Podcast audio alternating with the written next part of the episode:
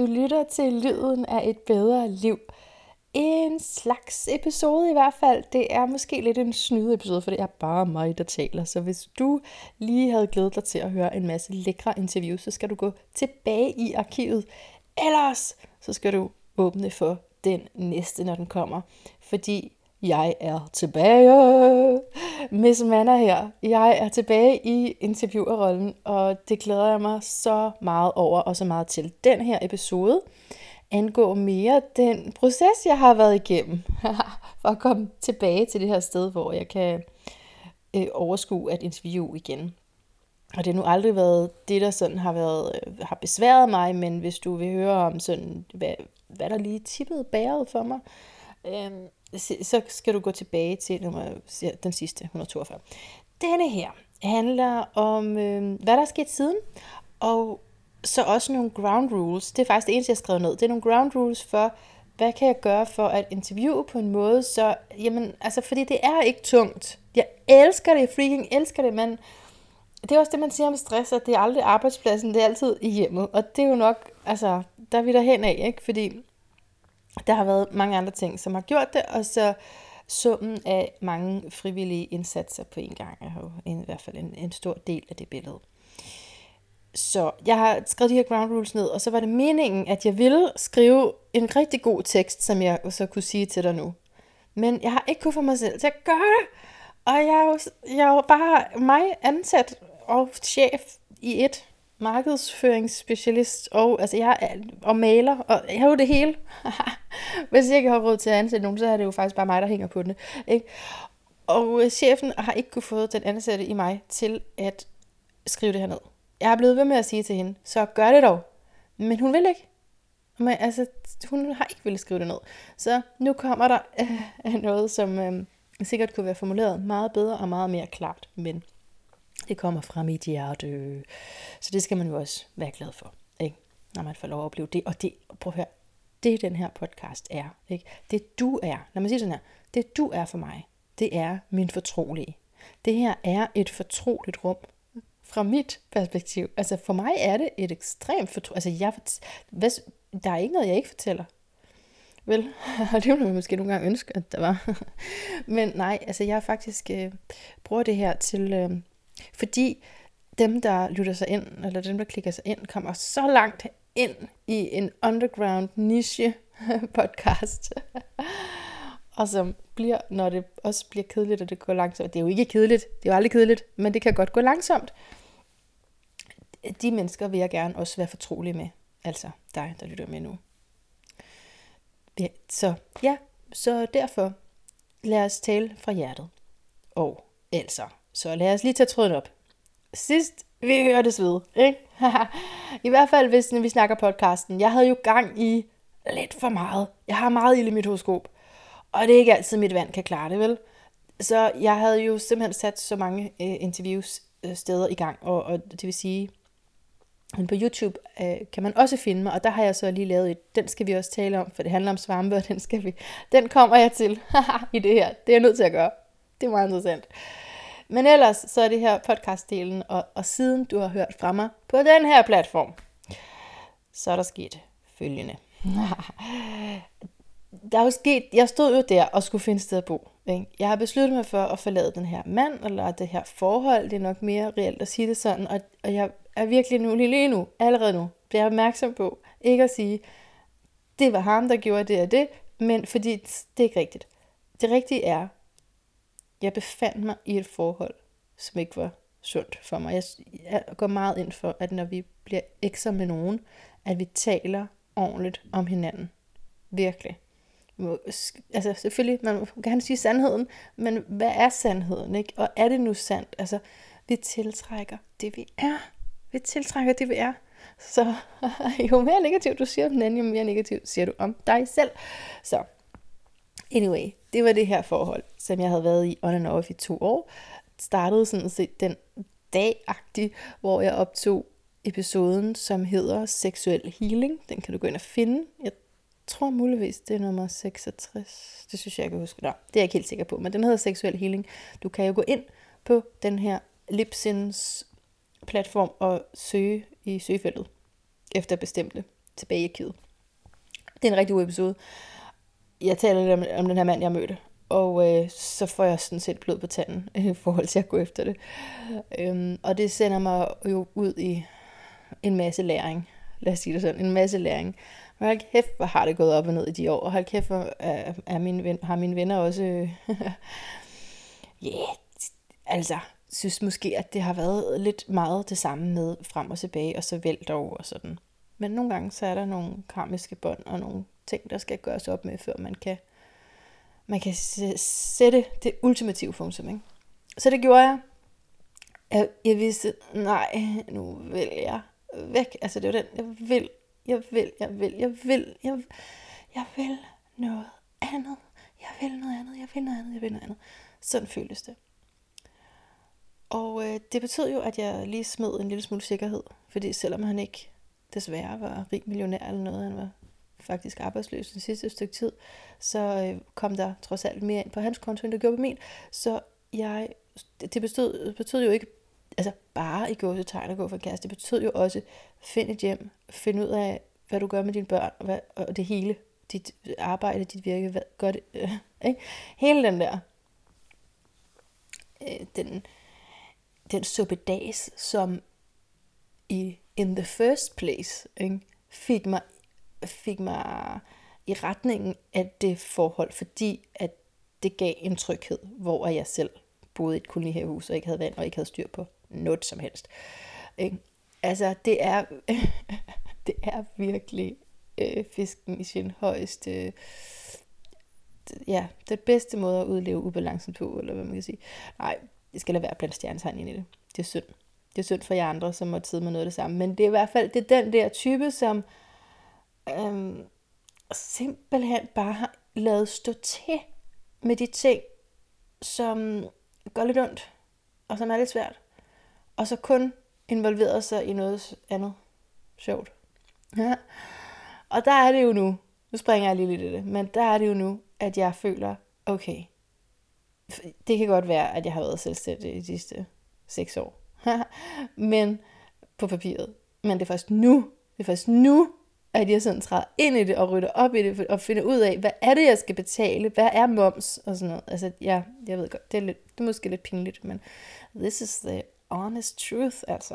Det er sådan, det, det har, jeg har på en eller anden måde ligesom skubbet det væk, også fordi jeg ikke helt har troet på, at jeg nogensinde rigtig kunne blive selvstændig. Jeg vil aldrig nogensinde kunne forstå de der tal, så, så det lægger jeg bare lige over en bunke her, og så øh, går jeg og søger øh, forskellige jobs og håber på, at der er nogen, der kommer og redder mig fra det her liv som selvstændigt. Ærligt talt, det har meget været sådan.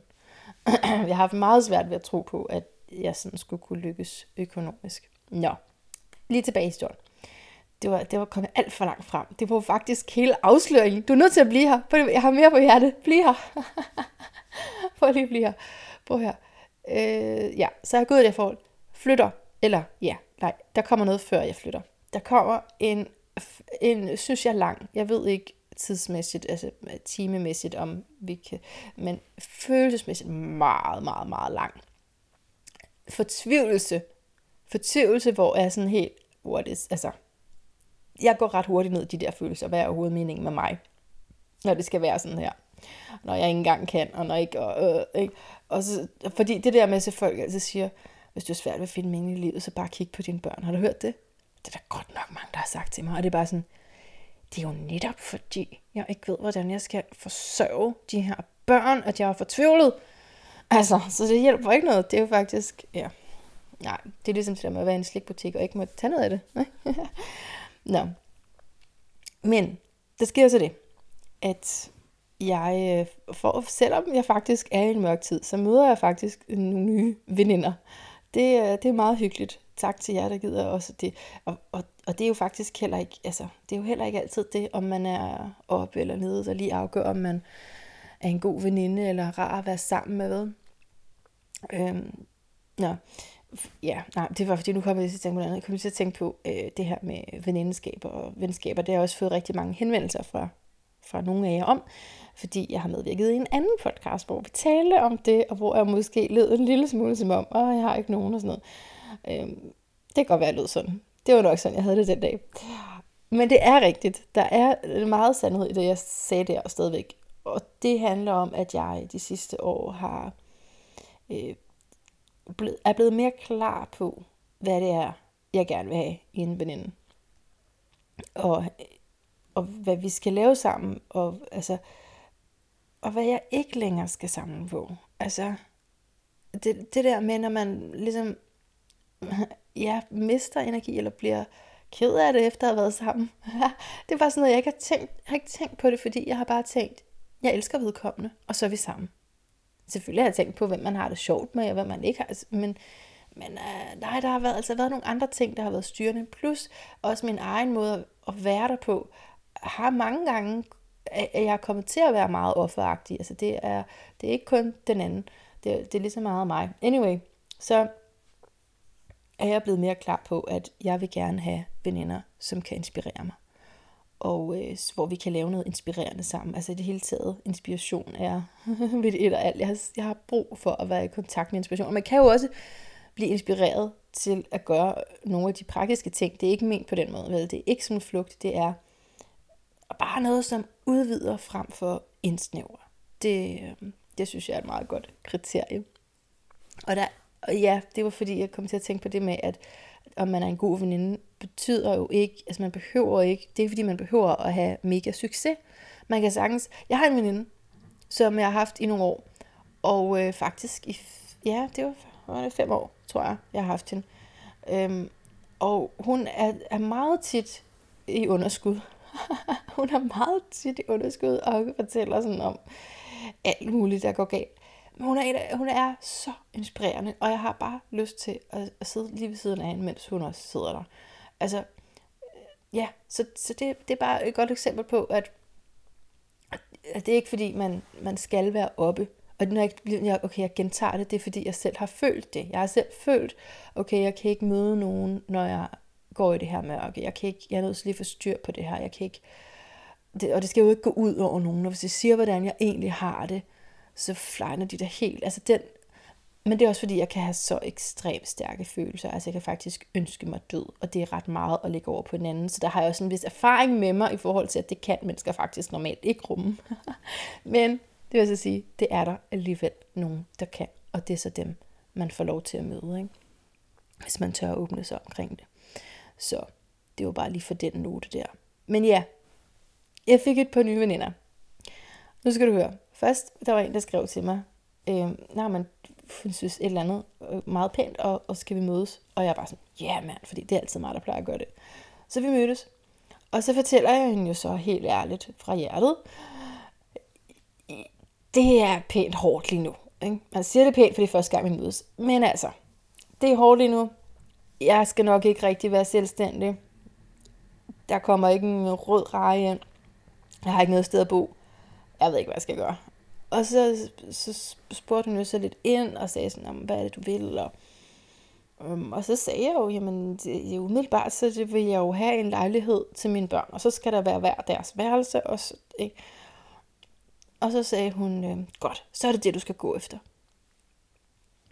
Og det gjorde faktisk, at jeg blev endnu mere fortvivlet, fordi der, er, der var ikke nogen lejlighed i Københavns området. Lad, lad mig lige omformulere det. Der er ikke nogen lejlighed på hele fucking Sjælland. Undskyld. Der er ingen lejlighed i, miles vidt omkreds, hvor jeg havde råd til at bo på den måde. Så det blev jeg faktisk en lille smule fortvivlet om. Og i det her mørke, der er det jo sådan, eller det er sådan for mig. Jeg tror godt, det kan være en generel ting, men for mig er det i hvert fald sådan, at der, så kan jeg ikke mærke. Jeg kan kun, det er ligesom, ja, måske jeg får sådan et billede af, at jeg har bind for øjnene, og så at de andre skal føre mig. Kender den leg? Så, så, så er det sådan et fyldt rum med folk, der skal føre ind, så skubber det der i forskellige retninger, for jeg kan ikke selv se. Og mange af de spirituelle praksiser, jeg laver, altså det hele, synes jeg, der egentlig handler om at træde ind i min egen kraft, og lytte til min egen stemme, og ikke lade mig være så berørt af de ydre faktorer, okay? Men det er bare for at sige, men når jeg er i mørket, så er det lidt noget andet. Så går andre stemmer langt dybere ind. Og jeg vil sige, det er også noget, jeg altså, har arbejdet med i det hele taget. Men i mørket, ja, der kommer den ubalance tilbage med, hvad end der ligesom bliver sagt af en, jeg sådan stoler på, så er det sådan, det skal være. Så derfor gjorde det mig fortvivlet. Det havde ikke noget med hende at gøre. Det var, det var skide godt sagt, men for mig var det bare sådan, åh oh, nej, det kan, det kan jeg jo ikke. Og så det var sådan, okay, det var sådan lidt negativ ting, der skete der. Men en positiv ting, der skete ved selv samme møde, det var, at hun nævnte, at hun gik til kundalini yoga. Og det var der faktisk flere, der havde nævnt for mig. Og så blev hun sådan lige dråben, hvor jeg bare var sådan, nu er jeg nødt til at undersøge det der kundalini yoga. Og øh, det gjorde jeg så online selvfølgelig, og startede med at lave til en video, og så meldte jeg mig ind i sådan et eller andet, øh, hvor man betaler for at få de der videos. Og så har jeg gjort det hver dag lige siden. Og, og det er så fedt. Og det er ikke, prøv at høre, jeg laver ikke de der psykopat nogen, vel? Jeg er jo, jeg er jo også en yogalærer. Jeg er jo yogalærer. Men når jeg skal se, jeg siger det lidt stille, så der er, så er mange, der hører det. Når jeg, når jeg skal, øh, når jeg skal ind på de der videoer, ikke? Og, og, altså bare sådan helt almindelig yoga. Nu snakker Kundalini yoga, det er ny til, så der er altså virkelig, virkelig begyndt. Men generelt yoga, stadigvæk er det sådan, at hvis jeg lige tænker, ej, nu tager jeg altså en intermediary, det er sådan, det hedder på engelsk, synes jeg, plejer at være intermediary øvet, ikke? Fordi jeg har altså øvet mig i nogle år, helt ærligt. Jeg, kan, jeg, jeg, jeg står helt af efter 45 sekunder. Jeg kan slet ikke være med på de der intermediary. Jeg synes, det, altså, det er jo efter 5 sekunder, så begynder de at stå på hænder. Ikke? Eller chaturanga og alt muligt fancy. Altså, jeg, jeg har stadig på de der begyndervideoer, men altså, så, så bliver de også nogle gange forklaret lidt grundigt, synes jeg. Men sådan tempomæssigt, jeg på de der begyndervideoer. Nå, øh, hvad var det? Så kundalini yoga. Ja. Så det var bare fedt, fordi jeg har selvfølgelig, selvfølgelig har jeg prøvet kundalini yoga øh, for mange år siden. Hvor jeg bare tænkte, det er jo ikke yoga. Hvad i verden er det, vi sidder her og laver? Hvornår er timen gået? Jeg vil gerne hjem. Ikke? Det var sådan, jeg tog det. Så det var, det var bare, øh, jeg var klar til det den her gang. Jeg var klar til det, og vi snakker altså i december 2019, og vi har, øh, har vi marts? Ja, vi har marts 2020 nu. Øhm, så så øh, ja, jeg har, har bare lavet, og det som er konceptet i kundalini yoga er, at man skal bare lave noget hver dag. Det behøver ikke, altså, jeg synes ikke, det behøver at være specielt hårdt. Så lige nu laver jeg sådan en, hvor man skal sige, go, bin, go binde, go binde, hari, hari. nu bliver jeg helt nervøs for, om jeg sagde det rigtigt, hvis der sidder nogle kundalini nogen og siger, ej, det er slet ikke sammen, man siger det. Men det, det skal jeg sige, og jeg ved faktisk ikke, jeg tror, det er, det er i hvert fald over 10 minutter man skal sidde og sige det. Sådan et sted, jeg tror det er de der 11 minutter. Der er noget med tallet 11, tror jeg.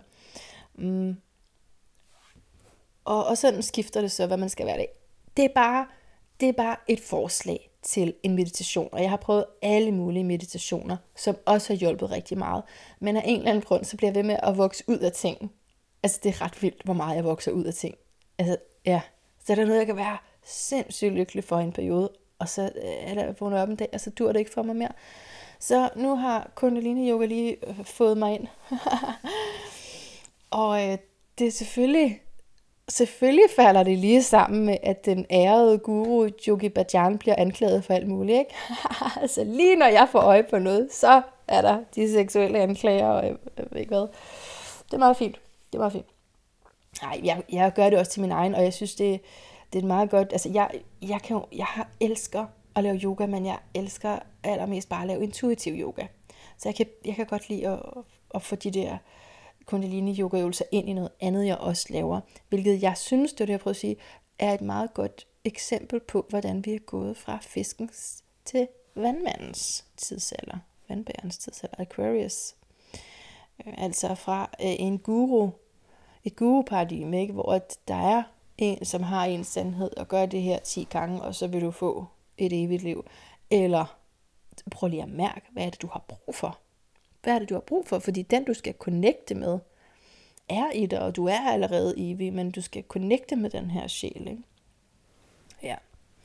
Okay. Tilbage til der i december. Okay. Ej, det må ikke blive så langt her. Det er en super, det er en ultra kort episode.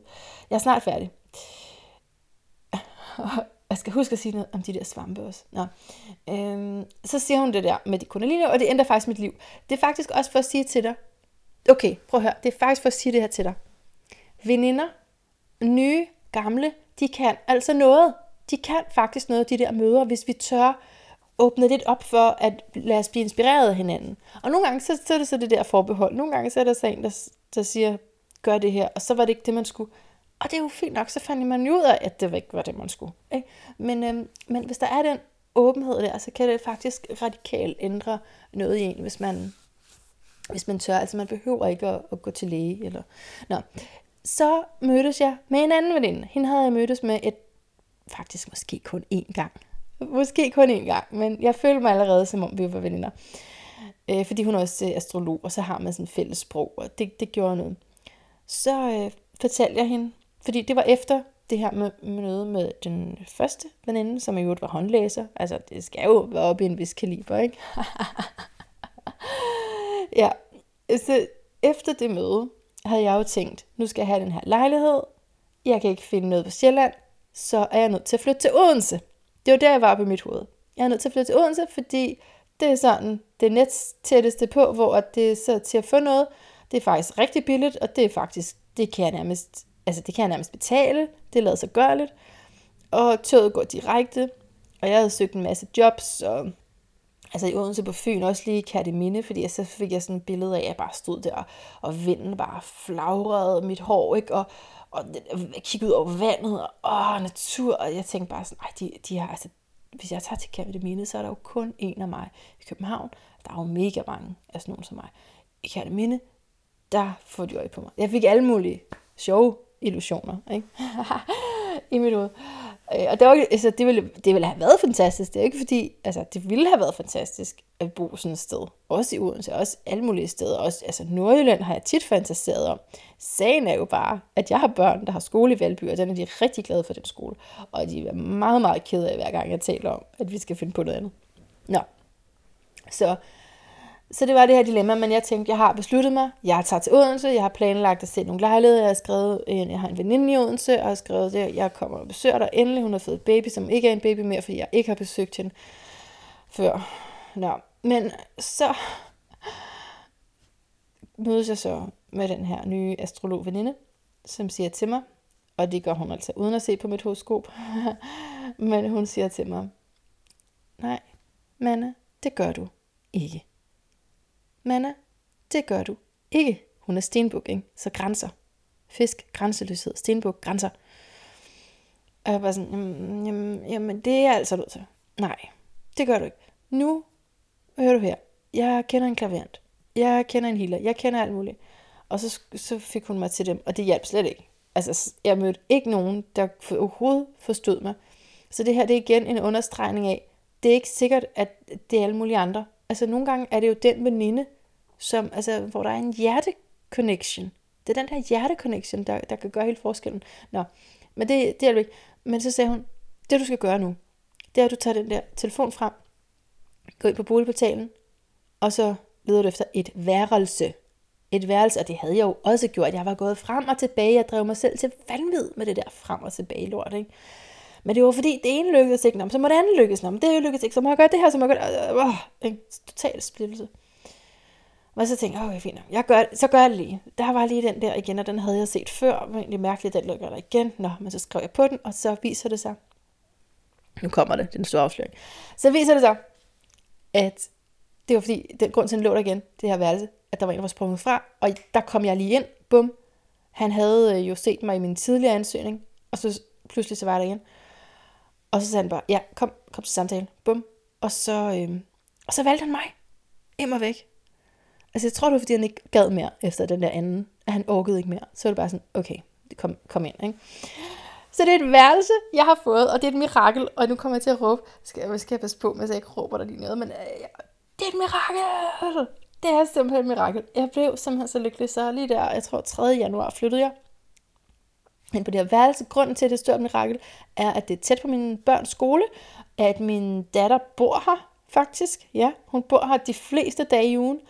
Og øh, altså, det, min søn må også godt, men han vil helst ikke. Så det er sådan noget med øh, hver anden weekend og hver torsdag. Og øh, det, er sådan, det er jo det, vi kan gøre. Vi gør det så ultra fleksibelt, fordi nu bor vi tæt på hinanden, og vi kan cykle.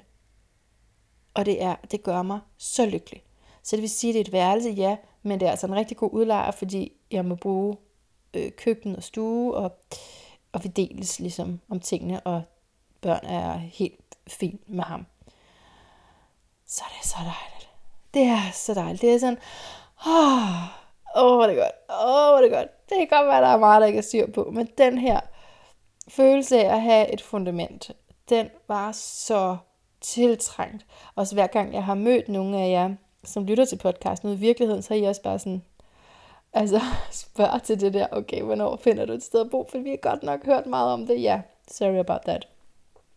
Jeg synes, det er meget interessant, hvad der er sket, ikke? Fordi, hvad var det så, der gjorde det her mirakel? Jeg tror, det er noget med veninderne, men hvorfor mødte jeg overhovedet dem ikke? Det er også et mirakel. Og, og så er der også den her kundalini yoga. Det tror jeg også har gjort noget, fordi bare det, at jeg har trukket vejret så meget, som jeg har. Jeg har meget lidt luft i mit horoskop. Hvilket betyder mangel på overblik. Hvilket betyder mangel på rationalitet og fornuft. Ikke?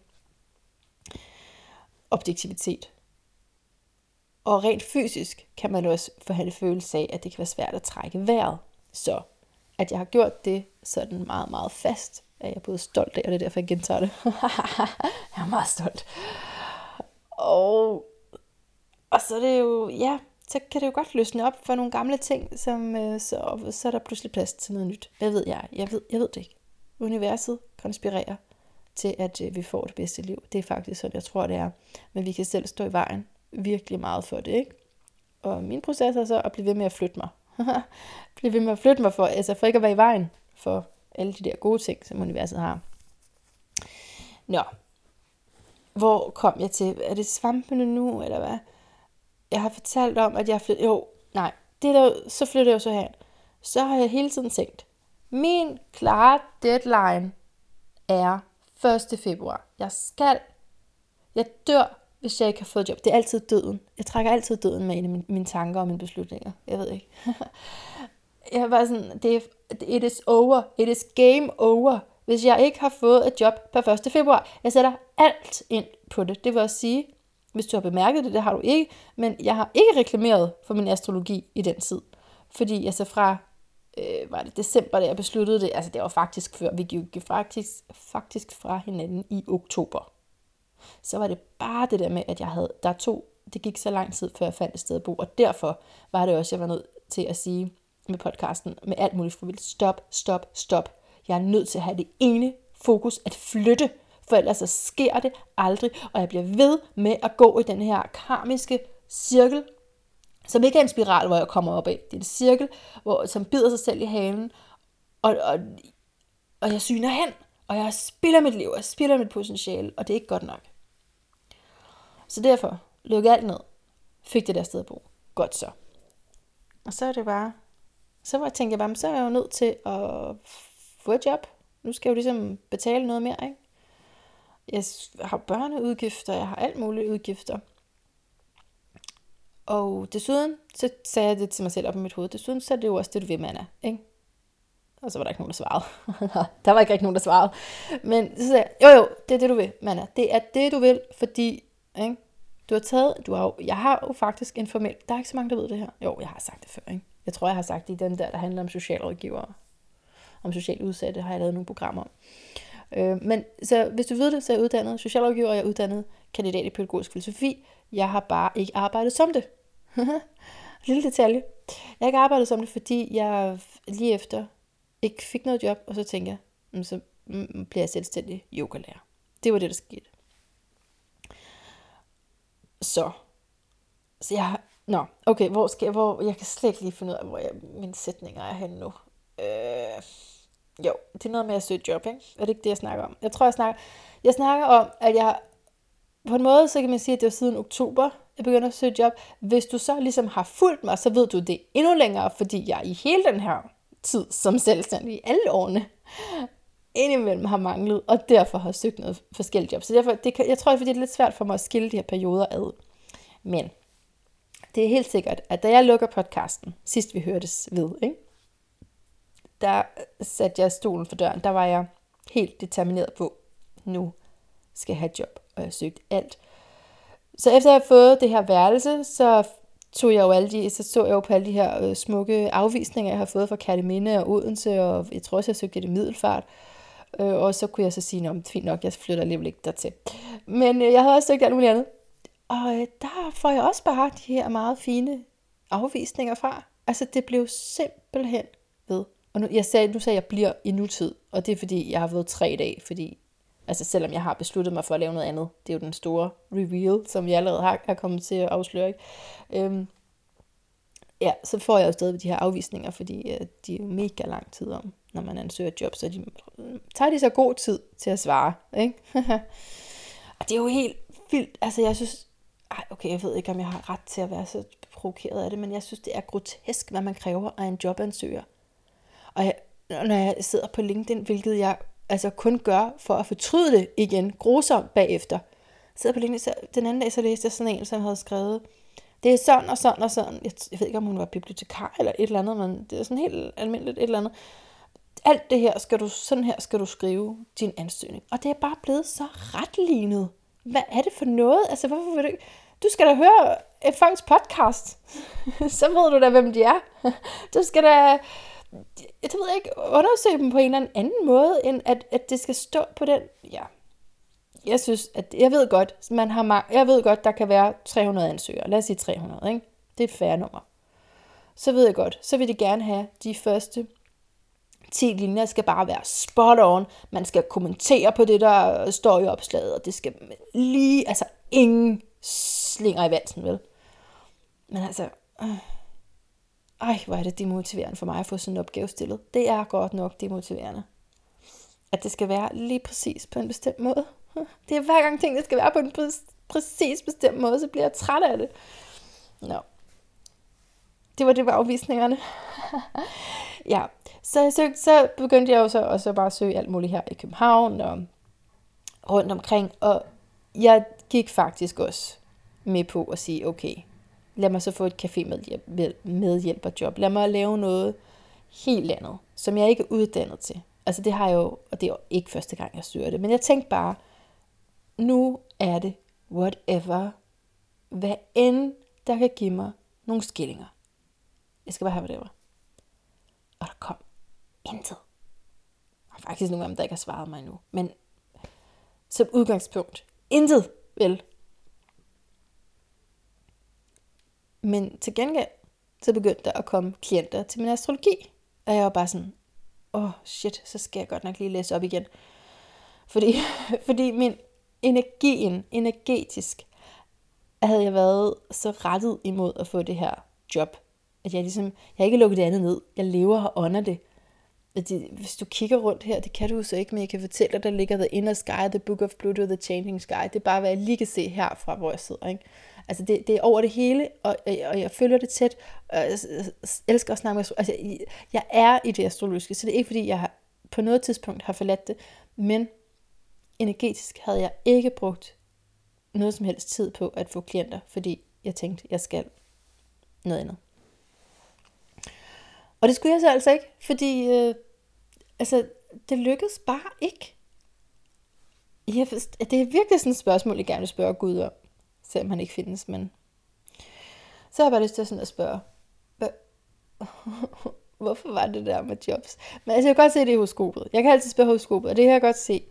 Skal jeg fortælle, hvad det er? Det er for eksempel et punkt, som hedder Black Moon Lilith, eller vi kan bare kalde den Lilith, som er i mit 10. hus. Det vil, det vil jeg tro. Hvis du har astrolog, du er med, du er uenig, så kom og vær med i et netværk på astrologer. Der er vi alle sammen uenige. øh, men det mener jeg faktisk, fordi det er sådan noget, som, hvor vi er blevet udskammet for det før, og at det så kan være svært i det her liv. Plus at det så er i tyren, som er nødt til meget, og så finde altså, sin egen vej i det. Der er en selvstændighed og nogle egne ressourcer, der skal frem, øh, som ikke nødvendigvis kan konsolideres af nogle andre. Så det var mig, tror jeg. Var det ikke det? Altså jo, jeg, nu er jeg her, hvor jeg så siger, nu owner jeg det, jeg er selvstændig, og det jeg er god til, det er astrologi, og jeg har indmeldt mig på alle mulige øh, skoler af det her astrologi noget, fordi nu skal jeg bare ind i det. Altså, det er jo det, jeg har sådan en, en dyb trang en, og en stor lyst til at kaste mig ind. Jeg, jeg ved ikke, jeg føler, at det, altså, kan vi sige, det er et hav, eller et kæmpe, kæmpe badekar af planeter og viden om planeter og arketyper. og tegn, og, og hvad har vi? Og, og så har jeg bare lyst til at komme ned i den her, det her badekar, og blive ned. Jeg skal lige op og have luft en gang, for jeg skal jo trække vejret. Det er jo, jeg er jo ikke for drukne i det, men immerse mig i det. Kender du det udtryk? Jeg ved ikke, hvad det er. Gennemblødt. Jeg er simpelthen gennemblødt af det. Og det er ret frustrerende, hvis man har en interesse. Nu siger jeg kun én interesse. Ikke? Jeg har flere. Nu begynder at råbe igen. Undskyld. Men lad os bare sige, at man har en interesse, som hiver i dig, og det er bare sådan, jeg vil have dig. Har du set Frost 2? den der stemme, der kalder, ikke? Kom! Og den bliver fed. Og man er bare sådan, nej, jeg skal have et ordinært job, fordi jeg skal tjene penge. Det er det, man bliver med at svare med. Det går jo ikke godt. Det ved du godt. Man er nødt til at følge stemmen. Er det ikke også, i, i Rihanna er der også en stemme? Eller er det bare, der er det den der, der, der, der er nemlig sådan en vand, ikke? og hun står der, og den der udlængsel. Da, da, da, da, da, da. Nej, okay. Øhm, jeg skal se mm, nogle færre Disney-film. Øh, men altså, det er virkelig kaldt på mig. Jeg har haft lyst til at møde mig i det, og det er det, jeg gør nu.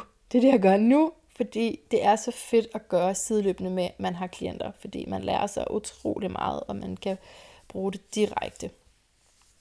Og der findes ikke den ting, det vil jeg bare godt sige, hvis du ikke ved, der findes ikke den ting som en færdiguddannet astrolog. Det gør der bare ikke. Hvis du er færdig, ja, så er du også færdig med i branchen. der er hele tiden nyt at lære. Ej nej, man kan selvfølgelig, man kan komme langt med meget lidt viden. Selvfølgelig kan man det, men altså, hvis man er den studieaktive type, så er der så meget at lære, og så mange forskellige grene af det også. Ikke? Nå, men øh, så det gør jeg, og jeg har jo altså flere interesser, så jeg, øh, hvad er det jeg gør? Yoga. jeg underviser i yoga. Jeg laver min astrologi, og så er jeg begyndt også på sådan en, altså jeg har masseret jo længe, og det vil du vide, hvis du, hvis du kender mig en lille smule, også privat, fordi Ja, who am I kidding? Der er ingen, der kender mig privat, dem der lytter med. Det er det faktisk ikke. jeg kan sige, hvad jeg vil om dem. De plejer jeg kan lytte med det er meget, hvor mange gange jeg pusher de her episoder.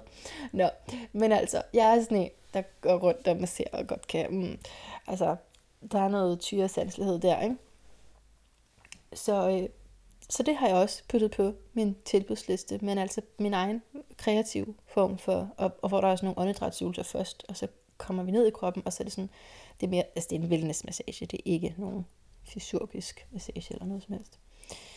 Men wellness-massage. Så det er, det er sådan set det, jeg tilbyder nu, og så er jo altså rigtig meget fokus på de her parhusgrupper, fordi det er det sjoveste i verden. Altså, jeg elsker det der. At der, der er noget, jeg virkelig godt kan lide. Og ja, det er, det er terapi, det her. Det er det, selvom jeg ikke er uddannet. Jeg er uddannet, øh, ja, det kan du læse på min hjemmeside, coach, og så har du forskellige andre ting, men men jeg har ikke uddannelse til psykoterapeut, men den føler jeg, at jeg har alligevel bare i, hvem jeg er. Ej, selvfølgelig har jeg ikke det. Det vil jeg da også godt tage på. Jeg vil gerne tage alle uddannelser. Jeg tror ikke, der er nogen uddannelser, jeg ikke vil tage. Det er der nok. Men ikke inden for det her. Ikke inden for det her sjælefelt. Der vil jeg tage dem alle så sammen. Men i hvert fald, så gør jeg det, som mit hjerte siger, jeg skal gøre. Og som jeg føler mig overbevist om, at det kan jeg, altså, det kan jeg faktisk bidrage med. Det er faktisk noget, jeg kan finde ud af. Det her, det er, altså, hvis jeg havde skrevet en ansøgning til det her job, ikke, så ville jeg få jobbet. hvis jeg, jeg ville simpelthen have fået det. Jeg ville have været den eneste kandidat, og jeg ville også have fået det. Sådan der. Og det har jeg så fået. Ja. Jeg leger lidt med de her roller med både at være chef og ansat, som du kan høre. Jeg synes, det er meget sjovt. Vi er ved at få styr på os selv med det her. Okay, jeg skal sige noget om svampene, kan jeg huske. Og så skal jeg huske at sige de her ground rules. Det er det eneste, jeg har skrevet ned. Jeg har skrevet de her ground rules ned for, hvordan lyden af et bedre liv fremover vil fungere, sådan at jeg ikke skal låse mig selv inde i en mørk kælder følelsesmæssigt. Øh, og føle, at der er nogen, der har smidt nøglen ud, og jeg kommer aldrig ud, og alt det der. Sådan at den kan eksistere på en bæredygtig måde. Og nej, jeg har ikke fundet nogen sponsor, vel? Så det er ikke fysisk bæredygtigt, det er følelsesmæssigt bæredygtigt måde. I øvrigt, et lille indslag her, nu du siger det med sponsor, ikke? Øh, hvis du kender nogen, prøv at høre. Jeg har haft en side, noget på min hjemmeside, hvor der hed, det hed donation. Den har jeg slettet nu. Fordi dem, der donerede penge, det var de sødeste af jer, naturligvis. De sødeste af jer, men faktisk også de fattigste af jer. Jeg fik sådan nogle beskeder, hvor jeg jeg har doneret 5 kroner, nu har jeg ikke mad til resten af måneden. Altså det var sådan noget virkelig, jeg har lagt 50 kroner, øhm, selvom jeg er ved at spare op til øh, medicinsk behandling. Altså virkelig sådan mennesker, der har det svært og hårdt, det er dem, der har doneret penge, og det kan jeg faktisk ikke lide. Altså, tusind tak, men, men altså, tag dem selv. det er slet ikke, slet ikke på den måde. Altså, jeg er jo ikke en frikirke, vel? Jeg er ikke en frikirke. Det må du godt tage to streger under, hvis du tager noter til det her. Jeg, jeg er ikke en frikirke. Ved du, hvad en frikirke er? Det er sådan nogen, der, der beder dem, der, der kommer penge på en bestemt. Hvis du ikke kender referencen, så bare pris dig lykkelig og lev dit liv uden for de der kirker. Ikke? Hvis du kender referencen, så bare grin lidt med mig. Der har været sådan en uh, øh, HBO, HBO siger man det, uh, programserie om, det kan ikke huske, hvad den hedder lige nu. Måske skulle jeg linke til den. Men altså, hvis, hvis du ved noget om kirkemiljøet, om frikirker, så går du ind på HBO, og hvis du har det, og så kan du finde den der. Det, der er sådan nogle meget funky farver. Den er, altså meget, den er lidt vanvittig, men den er meget sjov. Nå. Øhm, på sporet, Manna, på sporet. Hvad pokker var det, jeg talte om? Penge? Ja, penge. Godt emne. Nu skal du høre. Det er sådan, at jeg vil rigtig gerne have en sponsor. Men jeg kan ikke finde nogen. Jeg har skrevet til Johan Bylov. fordi jeg tænkte, hans lakrids kan jeg rigtig godt lide. Og jeg har også skrevet til nogle andre, sådan nogle chokolade nogen. Jeg har også skrevet til Netspiren, jeg har også skrevet til Helsam. Dem startede jeg selvfølgelig med, men så gik jeg bare lidt længere ned til de sådan drev, lavere drifter der også. Ikke? Øh, og der er, de vil ikke, de vil ikke, de vil ikke give mig nogle penge for at reklamere for dem. Så spis aldrig deres, nej. Øh, så, så jeg leder efter en sponsor. Så det jeg beder dig om, det er bare, hvis det var, du kendte nogen, som havde en virksomhed, hvor de havde rigtig mange penge i, om du så eventuelt kunne spørge en, som der arbejder der, og som også kunne måske jeg kunne få et kontaktnavn eller et eller andet. Den måde kan du hjælpe mig på. Hvis du sidder helt almindelig løn, ikke føler, du har særlig mange penge, lad være med at give mig noget. Det, skal, det, er, slet ikke, det er slet ikke på den måde. Altså, det er jeg ked af, hvis du har følt. Det er, så kan du få pengene tilbage. øhm, ja, 100% selvfølgelig. Altså, det er slet ikke på den måde. Det er, så jeg vil gerne have en sponsor, fordi så kan man jo, og det skal jo være nogen, som jeg selvfølgelig kan stå inden for, helst noget, jeg i forvejen bruger, og så kan de blive promoveret, og den her podcast kan få nogle penge, sådan at jeg kan få råd til en tekniker. Det er faktisk mit største issue lige nu. Det er, at jeg er skide nervøs for, hvordan de her interviews skal gå. Halvdelen af mit udstyr er gået i stykker, okay? Jamen, jeg ved ikke, lad være at putte vand i dine mikrofoner. Jeg, nej, men jeg prøvede bare at rense den. Altså, fordi den var i stykker i forvejen, og jeg tænkte, det kan det ikke blive værre, men det blev værre, da jeg puttede vand i, ikke? Det er fordi, det koster også penge at få råd af sådan nogle teknikere. Altså, det vil sige, ikke øh, dengang, der Forsound eksisterede. Er de egentlig helt lukket? Jeg ved i hvert fald, at den i København er helt lukket, de der Forsound. Men dem kimede jeg også bare ned. Det måske... Nej, det kan da ikke være min skyld, var. Jeg købte også meget der, vil jeg sige. Jeg købte rigtig meget der. Men de kunne jo godt give gratis råd om sådan noget her. Ellers så koster det jo det hele, og det er det, der godt kan bekymre mig lidt. Men det er over i frygt, så det lader vi ligge. øh, nej, det er faktisk ikke det, der bekymrer mig. Det, der bekymrer mig, det er, at jeg har valgt ikke at bruge mere, end jeg har. Så, nu er, vi, nu er vi til de her ground rules. Hvad skal jeg gøre, for at den her podcast forbliver bæredygtig, så at jeg kan holde det kørende derudad? For det er det, jeg vil. Det er det, jeg skal, og det er det, jeg er nødt til, og det er den stemme, der hiver i mig. Blandt andet. Ikke? Der er flere stemmer. Øhm, så er jeg nødt til ikke konstant at have underskud på grund af den. Det er fair nok, hvis jeg er nødt til at gå ud og købe noget nyt udstyr på et tidspunkt. Men altså teknikeren, ikke? Det, jeg fik det til nogle gode penge. Det skal ikke være på den måde. Men det er jo stadigvæk en månedlig udgift, som aldrig nogensinde kom ind igen. Mm. Og ja, udgift til alt. Jo, jo, okay, Nå, det skal vi lige. Det er den første. Jeg har faktisk skrevet noget. Ingen teknikere. Penge ikke involveret. Nå ja. Jo, så havde jeg tænkt, det er fordi, så er der nogen, faktisk også nogle af dem, jeg har interviewet, og flere, og, og bare sådan alt muligt, har sagt, om jeg ikke kunne finde en anden forretningsmodel, altså finde en anden, der har leveret nogen, men finde ud af at få penge for dem, som er med i podcasten, fordi jeg jo promoverer dem. Og der har jeg tænkt længe og hårdt over, men min, den der syngende stemme, at Rihanna Frost 2, du ved, den siger bare nej. Den siger nej. Jeg, jeg ved ikke, altså, mit, jeg kan godt se det fra et hoved, at jeg så kunne sige, kunne jeg få, øh, skal vi sige, 2.000 kroner. Det er lidt stort. Men lad os nu bare, lad det være et eksempel, ikke? Det kan vi for, føle fornemmelsen af de her 2.000 kroner. Det føles som rigtig godt, ikke? Nå, jeg får 2.000 kroner af dig, og så er der måske 50 af dem, som lytter med, som sikkert tager din uddannelse, som ikke vil have taget den, hvis ikke du har været den her podcast.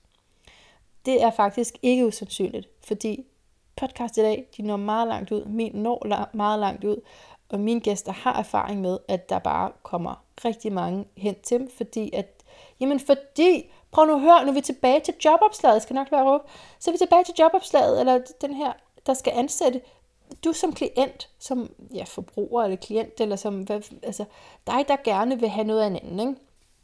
Jeg vil også gerne have, have et muligt. Øh, så os, vi ansætter jo sådan set de selvstændige, ikke? Og hvordan? ikke fordi de har sendt os tre skarpe linjer, vel? Men fordi vi har lyttet til dem i en time, og vi kan mærke deres freaking ånd. Vi kan mærke sjælen vibration, ikke? stemme, sjælens vibration. Du kan mærke deres vibration. Du kan bare mærke, at det der, det tæller. Og der er også nogen, hvor du kan mærke, det der, det er ikke mig. Det er rigtig nok det, der bliver sagt, men det der, det, det taler ikke til mig. Det kan du også mærke. Det hele er revealed der. På sådan en Teams podcast, hvis du bliver, hvis du bliver i det der møde. Ikke? Nå, det var bare, det var bare en frustration der. Men altså, så, så det kunne man reelt godt sige, og, og tak til jer, der har givet mig det råd. Der er også nogen, hvor jeg har gået ned af meget større vej, vil jeg sige. Altså, du må ikke tro, at det bliver ved den her tanke. Det har været sådan noget, jeg har, har jeg skrevet det ud på et tidspunkt, måske har jeg skrevet det ud, men jeg, jeg har lavet sådan et koncept i mit hoved med Klub Manna, Ikke? Og så tænkte jeg, okay, Klub Matas, Klub Manna, de, så, hvis de tager fejl, så, og så rammer de mig. Og så, ej, øh, og så, så var det sådan, at man skulle have alle folk ind på den her platform, og så hver gang, men, men man kæft, jeg, kan, jeg, jeg får helt ondt i kroppen. Jeg ved slet ikke, hvordan at jeg skulle kunne, altså, det crashede ligesom, da jeg skulle prøve at få det der IT-system med at flugte med i den her grande idé. Det gik slet ikke. Men jeg har overvejet længe den med, om jeg skulle sige til gæsten, altså simpelthen lave sådan en standard mail, og jeg skrev, det her, det er det, det koster, og jeg forventer, altså forventningen er, at så får du også kunder og sådan noget. Men jeg kan mærke, at det er et nej. Der skal ikke være, det, jeg vil gerne kunne sige, du har skrevet den her fede bog. Hvor vil jeg gerne interviewe dig, fordi din bog, den er god. Og det kan jeg selvfølgelig godt, og også få 2.000 kroner for det. Men ah, ikke? hvor er oprigtigheden henne der? Jamen, jeg ved godt, det ved jeg godt. Det, der, jeg, jeg, kan, jeg, jeg kan høre jer. Jeg kan høre dem, der sidder og tænker, at det er fordi, at hun har pengeblokeringer og sådan noget. Men det er jeg bare ikke enig i. ikke lige nu. ikke lige nu. Nej, jeg tror ikke, det er det. Det, det. det er integritet, og jeg føler ikke, det er det. Altså, det er sådan, du får penge for at promovere mig. Nej. Hvis jeg synes selv, at det er fantastisk, så gør det. Og nej, jeg kan godt selv, jeg kan godt selv høre det, nu du siger det. At der måske er et eller andet. Jeg ved ikke, hvad det er. Men stemmen siger nej. Der er ingen penge involveret i den her podcast, udover hvis du gerne vil donere 5 kroner, så er du velkommen. Altså hvis du føler, altså jeg mangler da ikke den her femmer, altså så er du velkommen. Det skal ikke være på den måde. Det kan godt være lidt frikirke. Så donerer du bare. Skal jeg lige sige mit nummer? 71 70 97 37. Skriv donation, fordi jeg er begyndt at betale moms og skat og alt muligt sjovt. Ej, jeg har da hele tiden talt skat, men jeg har, da, jeg har da ikke lige helt styr på, hvilken virksomhedstype jeg skulle have. Jeg skal åbenbart være momsregistreret. Og det er sjovt. Nå, så det er du selvfølgelig velkommen til, og så skal vi arbejde sammen på at finde en sponsor. Ikke mere om det. Ikke mere om det. Så har jeg skrevet som ground rules, at horoskop er et must. Det vil sige, jeg har jo sådan spurgt folk, åh, må jeg se det du skulle, var det okay? Og sådan noget. Og i starten, det tog mig så lang tid virkelig at, at få den med ind i programmet, det her med horoskoper. Men det kan jeg mærke. Det er, altså alle de programmer, jeg har lavet, hvor jeg har haft gæstens horoskoper, det føler jeg er, er meget bedre end dem, hvor jeg ikke havde. Og, og det er selvfølgelig bare mig, der synes det.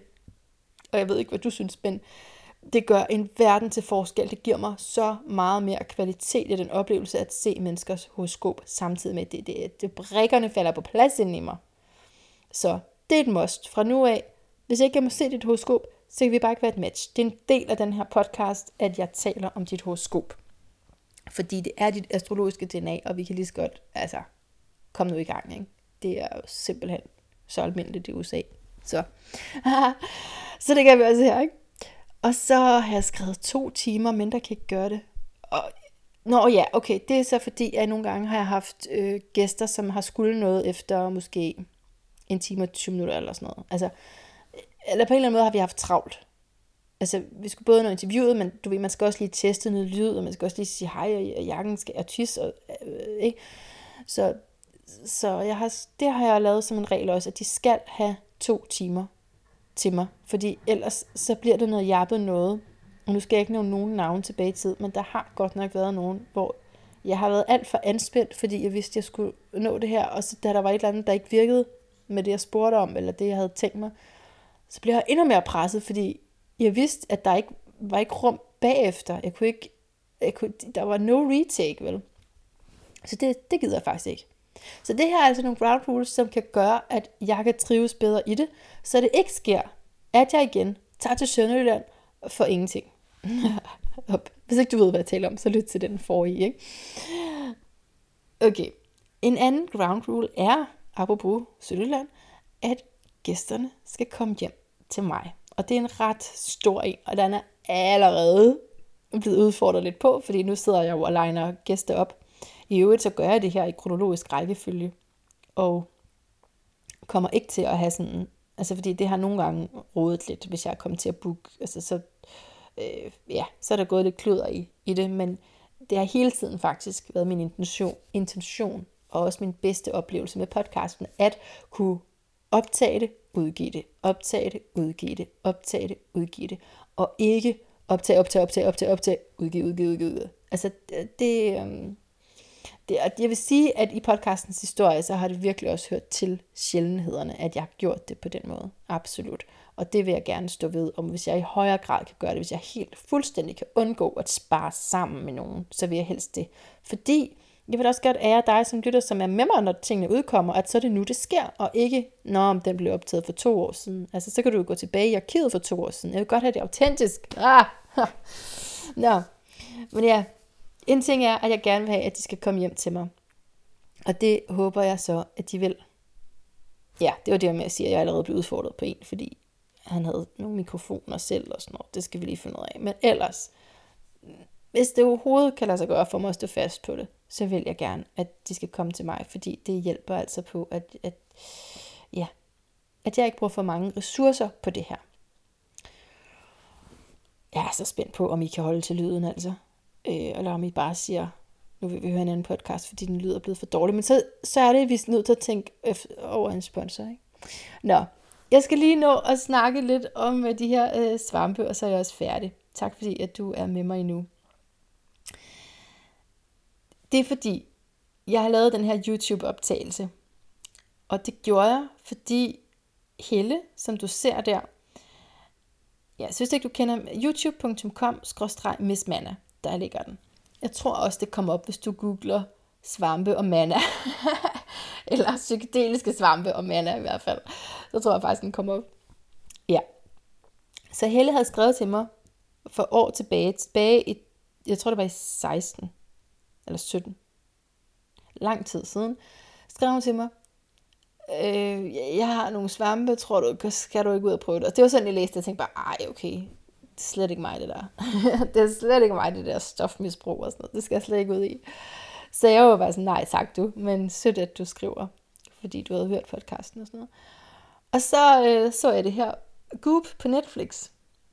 Øhm,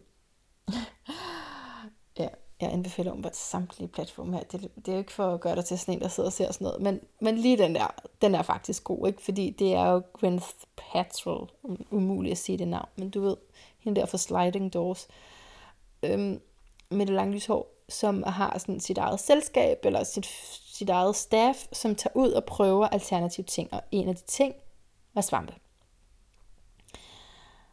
Og der tænkte jeg bare, da jeg så det, det var ikke første gang, jeg så det, men det var, det var lige det, der gjorde, at jeg tænkte, ej, nu må jeg, nu må jeg også øh, prøve det. Og var der ikke en engang, der skrev til mig, hvem var det nu?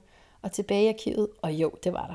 Det var hele. Og så skrev jeg til hende, Hej Helle, har du lyst til at komme, fordi jeg vil helt vildt gerne prøve det der. Og øh, så var det vi altså. Og grunden til, at jeg gerne, det var faktisk fordi, at jeg sad fast i det her med jobafvisninger. Og jeg tænkte, jeg har brug for en transformation. Ja, det, det, det tænker jeg flere gange om dagen. Jeg føler hele tiden gerne, at jeg vil transformeres. men, men altså, i højere grad, hvis, der, hvis jeg kunne åbne op for det der ubevidste, og så se det i øjnene, og så blive venner med det, og ikke? begynde at tiltrække noget andet, og begynde også at være noget andet, sådan at jeg kan tiltrække også den partner, som jeg ønsker. Altså, der var mange store ønsker på spil til Helle og svampene. Så, men øhm, så hun kom jo, og du skal, skal endelig se det der, for det er faktisk et rigtig godt interview med hende. Jeg synes, hun siger så mange gode ting. Men det, jeg vil fortælle om her, er, hvad der faktisk skete. Ikke? Det var det værste lort i verden. Jeg vil ikke anbefale det til nogen. Øh, det var så sindssygt hårdt. Altså, jeg fik kvalme lige med det samme. Altså, jeg fik faktisk kvalme, mens jeg skulle sluge de der svampe. Mm, men den voksede, den gik ikke over, vel? Den, og mine børn, de er jo lykkelige nu, for nu skal vi ikke have svampe i meget, meget lang tid. Altså champignoner, de kan ikke lide, altså det er deres fars skyld, de kan ikke lide champignoner, det er noget mærkeligt noget, jeg elsker champignoner, men, men det gør jeg ikke lige for tiden, så der er, det, der er vi enige. Lige for tiden, ingen champignoner, ikke noget, der minder om.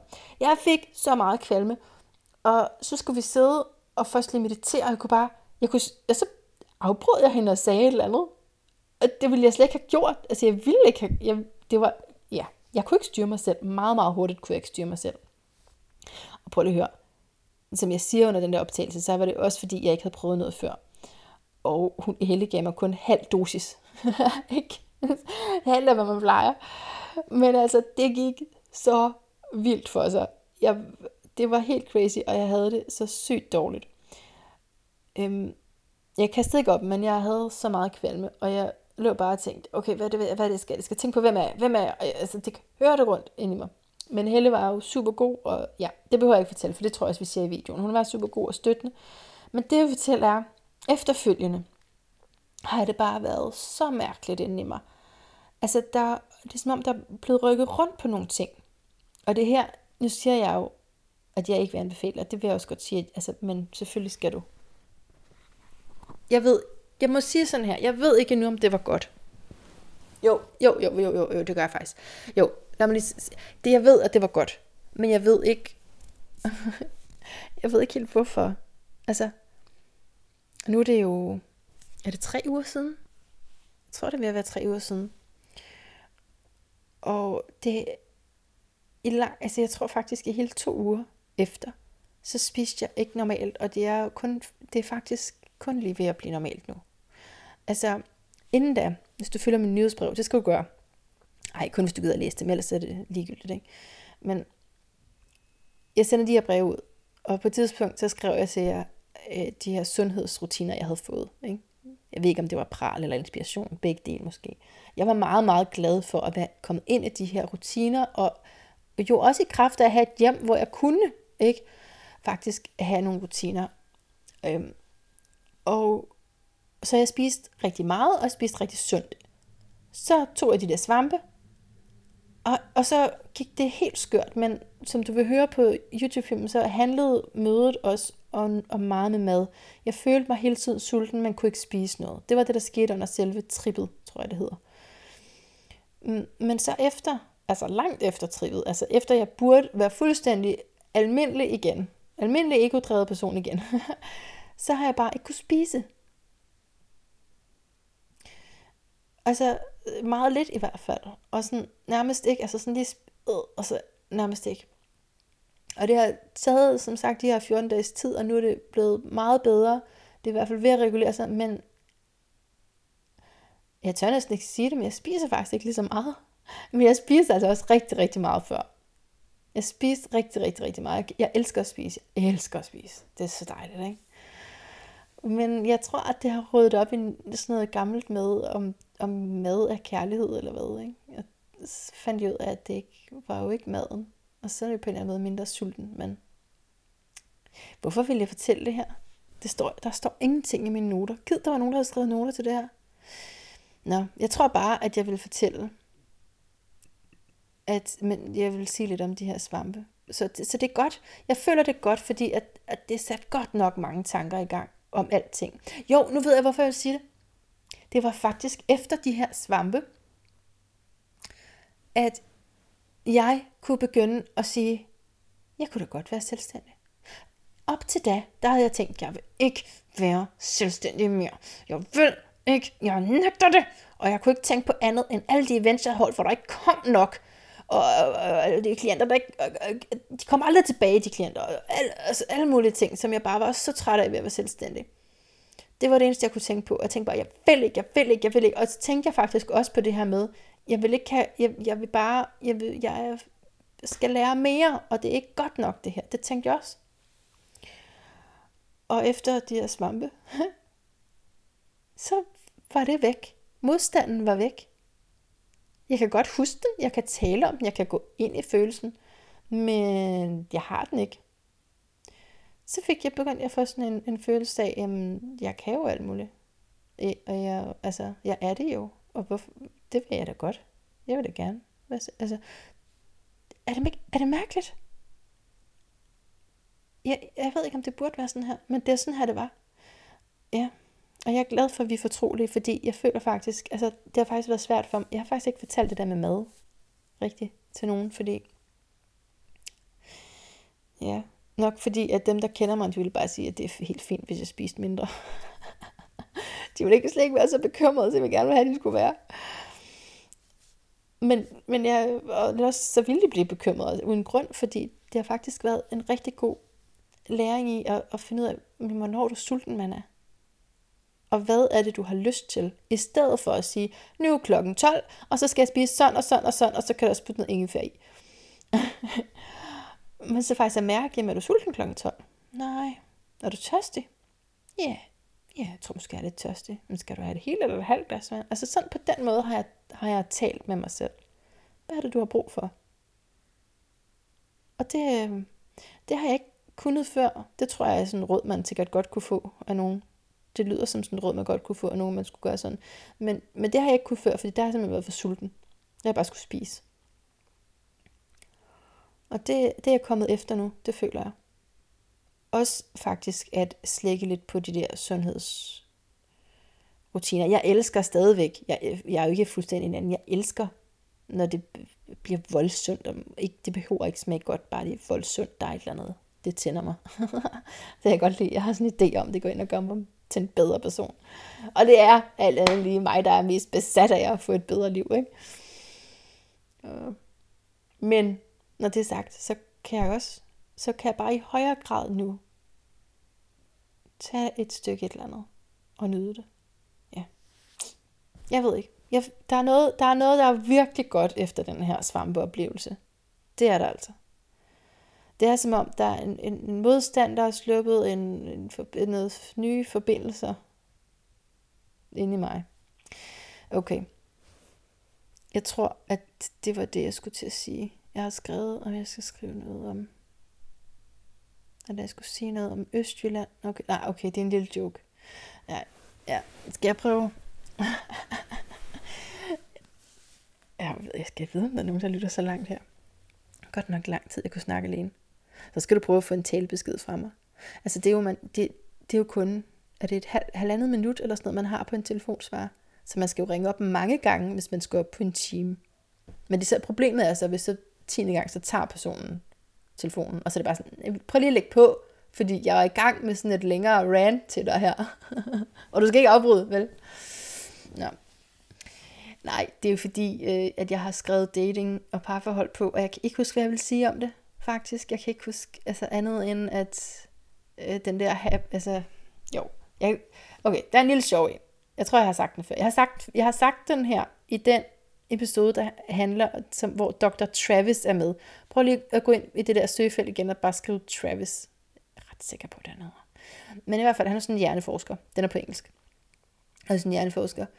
Øh, hvor at jeg så sagde det, da jeg skulle spørge ham. Jeg, det er fordi, jeg ikke kan komme på Tinder. Tinder har banned mig for livet. Forbudt mig, forment mig adgang for livet.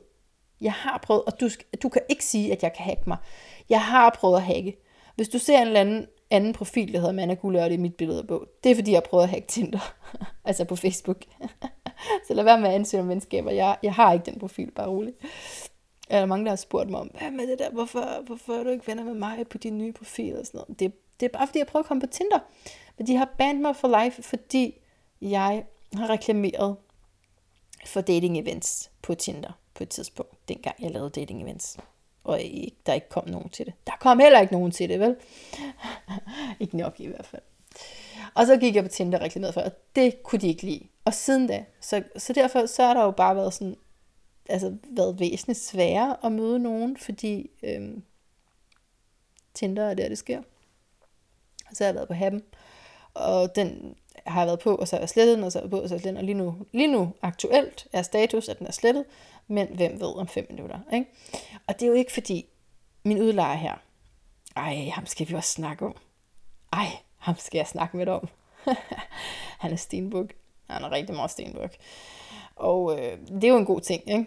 Men det også, kan også være en meget sådan øh, uforanderlig ting at være. Og han siger jo, du skal gå i flere år uden nogen nu. Ja. Øh, så anyway, det er ikke sikkert, at jeg lige kan det, fordi jeg synes altså også, det er meget hyggeligt at have en, og det er sådan, ligge sammen med, og sådan. Du ved nok, nu puster jeg ned mikrofonen, det er altså ikke for at være, blive sådan en stalker-type. Nej, okay, det er fordi, jeg har skrevet her, at jeg skal huske at fortælle, at man skal, prøve at høre, selvom at der er noget, man virkelig gerne vil have, ikke? Jeg siger det her mest til mig selv, nu hører du det lige også, selvom at du virkelig gerne vil have det her selskab, så har de her ugers proces virkelig også bare mindet mig om, at det du så, så virkelig gerne vil have, er jo så det, du skal have, og ikke noget mindre. Fordi jeg har oplevet at sidde der på Elite Daters, der er jo på, der skal man bare betale penge for det. Der er lige meget, hvad man har gjort i fortiden. Tinder, der bliver man jo bare straffet, hvor man har gjort i fortiden. Nej, Elite Daters, det, det bare, koster bare nogle penge. Fint nok. Så der er jeg inde på. Og øh, så sidder man der og kigger, og der er ikke nogen, der, altså der, som udgangspunkt der er ingen, men der er jo nødt til at være nogen. Kender du det? Der er ikke nogen, men der er nødt til at være nogen, fordi jeg vil så gerne have, at der er Og så kan man bare se, hvordan min succeskriterier går ned og går ned og går ned. Okay, han behøver selvfølgelig ikke have billede på. Okay, han, han kan da godt bo i Østjylland. Øhm, okay, altså seks børn, det, altså, det skal jeg jo ikke blande mig i. Okay, måske er det ikke så galt, at han ryger. måske ryger han kun en gang om dagen, mens jeg ikke er der. Det, her, det er vildigheden, det er det, jeg har skrevet ned. jeg synes selv, det er meget sjovt. Jeg synes, det er meget sjovt, at man kunne sådan blive helt om, okay, han kan også, det er da fint nok, at han er under en meter høj, selvom jeg er to meter høj. Det er, altså, no problem. Og det sidste har man bare sådan, hvem er det, du vil have, Manna? Hvad er det, du vil have derude? Jeg vil have min eneste ene, men tror du så, det er ham her? som ikke møder nogen af dine kriterier, som ikke møder, øh, som umiddelbart ikke passer på nogen af dine værdier, og, og hvor I har fem timers køretur, hvis I endelig skulle ses, men måske vil du også helst ikke se ham, så, det kan, så kan det selvfølgelig godt begynde at give mening. Nej, nej, ja, ja, ikke? Så det er mit datingliv det i øjeblikket. Men altså, hvor jeg prøver i hvert fald at være landet på den her med. Hvis jeg virkelig gerne vil have en, så er det også den, jeg virkelig gerne vil have, som jeg skal have. I stedet for, i stedet for at slække for meget på de der kriterier. Det er jo ikke, fordi, fordi man skal jo ikke fastholde sig selv i nogle forestillinger. Det er jo med et godt hjerte, at jeg har sådan ligesom tænker, om det kan han da godt være. Det er jo fordi, jeg tænker, men jeg skal da heller ikke på den måde møder op med alt for mange fastfrostende forestillinger til virkeligheden. Men altså, men altså, det skal også være bedre end det, man har nu, ellers så kan det være så lige meget. Alright, jeg har vist ikke så meget mere andet, end at øh, jeg er virkelig glad for jer, som også holder mit brev. Nu kalder jeg det faktisk officielt ikke nyhedsbrev mere. Nu hedder det bare mit brev, fordi jeg har tænkt mig at øh, udleve nogle ting i de breve. Skrive nogle ting til dig i de breve. Ja. Øhm, og, så, og så, nej, så skal jeg da selvfølgelig sige, at jeg glæder mig for vildt til det her med at skulle interviewe hver eneste uge igen. Så endelig lyt med. Har du ikke lyttet i, tilbage i tiden, så gå endelig tilbage og lyt i arkivet. Jeg kunne faktisk anbefale dig en også, som jeg har kommet til at tænke på nu. Øh, Svend Trier. Det var godt nok før horoskoperne. Ej, jeg vil gerne se hans horoskop. Nå, men et, inde på, du skal gå ind på den der Lipsin. Jeg sætter et link, ikke? men det, det er vel forhåbentlig også et, du har set før. Der kan du søge efter det. Så det er inde på min, du skal ikke google du skal gå ind på min podcast, og så skal du skrive Svend Ikke alle mulige andre steder, kun ind på min podcast, okay? og der, der taler han meget om det her med, at ikke lade sig flyde med af ydre betingelser. Den er rigtig, rigtig god, og på det tidspunkt øh, var jeg jo også, der var jeg også i noget mørke. Det, kom, det kommer man i nogle gange, ikke? Men og jeg gider også godt høre, er du enig i det der med, altså har du det også sådan, at når du er i det mørke, så er det som om, at de andre bare puffer dig det rundt. Så når lyset bliver tændt, ikke? når lyset bliver tændt, så kan vi se igen, så kan vi se, hvor vi skal gå hen. Så det er det, jeg håber, at den her podcast kan hjælpe med at inspirere dig til, måske bare ved den her lyd, og måske ved at gøre nogle af de ting, som, som vibrerer med dig, hvor du kan høre, ej, ja, det vil jeg da også prøve det der. Og så gør vi det, ikke? Og så sidder vi der hver dag, hvis det er meditation, eller ud i naturen, eller whatever rocks your boat. Altså, men, men sådan ligesom prøve at få adgang til det her mere bevidste liv, som altså i hvert fald for min del kan sagtens altså, gå op og ned, men stadigvæk, jeg tror det var um, i Stina ja, nej det ved jeg det var, i, Stina Martelære har også været med i podcasten, du kan gå ind i søgefeltet og bare skrive Stina, altså med et N, øhm, så kommer hun op, faktisk har hun været med flere gange. Men i den første om stress, der sagde hun, eller den anden om stress, jeg kan ikke, en af dem siger hun, at det var lettere at komme op nu øh, ud af stress, som hun blev ramt af, fordi hun har arbejdet så meget med sig selv, og hun kendte nogle af de her teknikker osv. Og sådan oplever jeg det også, at når jeg ryger ned, så er det trods alt øh, ret hurtigt at komme op igen, fordi, øh, fordi der er en livsglæde, og der er, altså, det der med at hurtigt komme ned i død, det er et eller andet meget gammelt, jeg, jeg tænker på der. Altså, fordi det er ikke sådan, der i det her liv. I det her liv, der er mega livsglad og taknemmelig. Og jeg er ekstremt taknemmelig for, at du har lyttet med her. Det er helt sikkert. Ja. Så tusind tak, og tak fordi du bliver ved med at lytte med og deler podcasten, især når du snakker med mennesker, og helt klart også på de sociale medier. Ha' det godt til vi høres ved.